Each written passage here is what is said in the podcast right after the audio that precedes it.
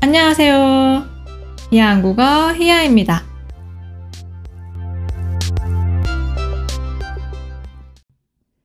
한 달 전 제 학생한테서 메시지를 하나 받았어요. 저 다음 달에 한국 갈 건데 우리 만날 수 있을까요? 네, 그럼요. 부산에서 볼래요? 아니요. 울산에서 보는 건 어때요? 저 울산에 가보고 싶어요. 울산이요? 네, 좋아요. 이때부터 제 고민이 시작되었어요. 울산에 오는 건 좋은데 울산에 오면 어디에 데려가지? 뭐 보여주지? 울산에 볼 게 있나? 저한테 울산은 그런 곳입니다. 울산이 제 고향이라서 그런 것도 있고 다들 아시잖아요. 원래 자기가 사는 곳은 좀 재미없다 느끼잖아요. 물론 뭐 서울이나 부산에 살면 다르겠지만 울산은 그렇습니다. 근데 이게 제가 울산 사람이라서 하는 말이 아니라 울산이 사실 한국에서도 노잼 도시로 유명해요. 노잼, 재미없다. 네, 울산은 저만 그렇게 느끼는 게 아니라 한국 사람이 인정하는 대한민국 최고의 노잼 도시입니다. 최고의 노잼 도시라니 웃기지 않나요? 한국의 노잼 도시가 두 개가 있어요. 울산이랑 대전입니다. 대전은 대전도 노잼이긴 한데 근데 대전에는 빵이 진짜 유명해요. 유명한 빵집이 있어서 차를 타고 한두 시간 차를 타고 일부러 빵을 사러 대전에 가는 사람들도 많거든요. 진짜 빵을 사러 대전에 가는 거예요. 대전은 이렇게 빵으로 치고 올라오는데 울산 이렇게 질 수 없는데 울산도 분발해야 합니다. 이번 주 화요일에 드디어 학생을 만났습니다. 울산에서. 저와 제 학생은 울산에서 뭘 했을까요? 저희는 바다를 보러 갔어요.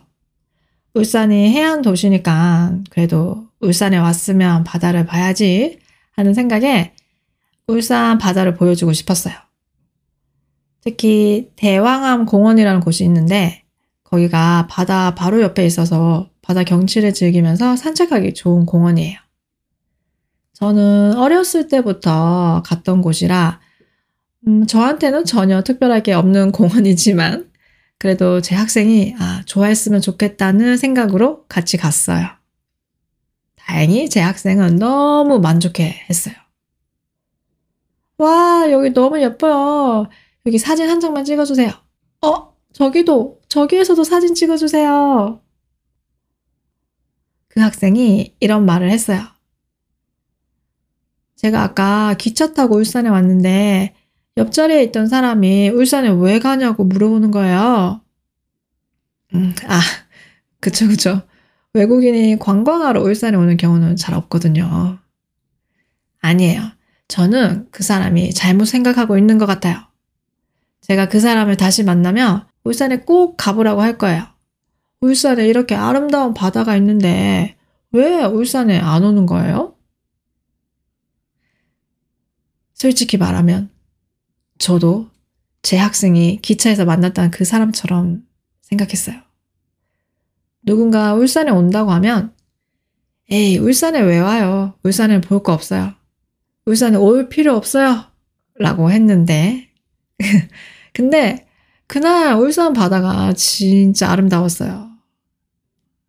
짙은 바다 색깔도 너무 멋있었고 그 해안 바위들이 그야말로 절경이었습니다. 너무너무 멋진 경치였어요. 해안 산책로를 따라 걷다가 의자에 앉아서 한참 동안 바다를 감상했어요. 이렇게 계속 바다를 보면서 그 아름다움을 느꼈어요. 눈앞에는 바다가 있고 바위에 부서지는 파도 소리도 들리고 또 주변에는 새 소리도 들리고 여기에 약간 흙에서 나는 그 자연의 냄새까지 그냥 힐링 그 자체였어요. 울산 바다가 얼마나 아름다운지 새삼 느꼈어요. 다시 한번 느꼈어요. 울산에도 볼 게 있구나. 새삼 깨달았어요. 다시 한번 깨달았어요. 이제 누가 울산에 온다고 하면 울산에 오면 멋진 바다를 볼 수 있다고 자신 있게 말할 수 있을 것 같아요.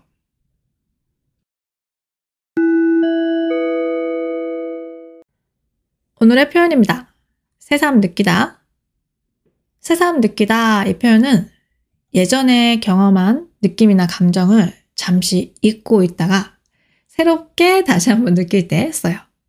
이 표현을 쓸 때는 문맥이 중요한데 자, 다시 울산을 예로 들어 설명해 보면 울산은 노잼이에요. 그래도 울산도 알고 보면 갈 만한 곳들이 좀 있어요. 바다도 있고 강도 있고 산도 있고 그런 곳에 가면 그 순간에는 느껴요. 와, 여기 예쁘다, 멋있다. 근데 문제는 그 순간에만 느끼는 거예요. 평소에는 울산이 이 노잼 도시라는 이미지가 너무 강해서 울산을 생각하면 그때 느꼈던 예쁘다, 멋있다 그런 감정이 떠오르지 않는 거예요. 그러다가 나중에 또 그곳에 가면 아, 예쁘다, 멋있다, 아, 맞아, 여기 예뻤지? 예전에도 예뻤어. 이렇게 내가 잠시 잊고 있던 걸 다시 느낄 때 그때 새삼 느끼다 라고 써요. 새삼 느끼다는 새삼 깨닫다 라고 쓸 수도 있어요. 저는 이번에 울산의 매력을 새삼 느꼈고요. 그리고 그날 새삼 깨달은 게 하나 더 있어요. 저랑 제 학생이 둘 다 아이폰으로 사진을 찍었는데 제 학생 폰은 최근에 나온 폰이었어요. 사진을 비교해 보니까 제 학생이 찍은 사진 화질이 훨씬 더 좋은 거예요. 역시 카메라의 중요성을 새삼 느꼈어요. 새삼 깨달았습니다. 우리가 잠시 잊고 있다가 다시 한번 느끼고 깨닫게 되는 것들이 있죠. 저는 얼마 전에 몸이 좀 안 좋았는데 그때 건강의 중요성을 새삼 깨달았어요. 그리고 여러분도 그렇고 저도 그렇고 외국어를 공부하다 보면 꾸준히 공부하는 게 얼마나 중요한지 새삼 느낄 때가 있어요. 며칠만 공부 안 해도 단어가 생각 안 나고 말이 안 나오고 그렇잖아요. 이렇게 여러분도 새삼 느끼고 새삼 깨달은 것들이 있나요?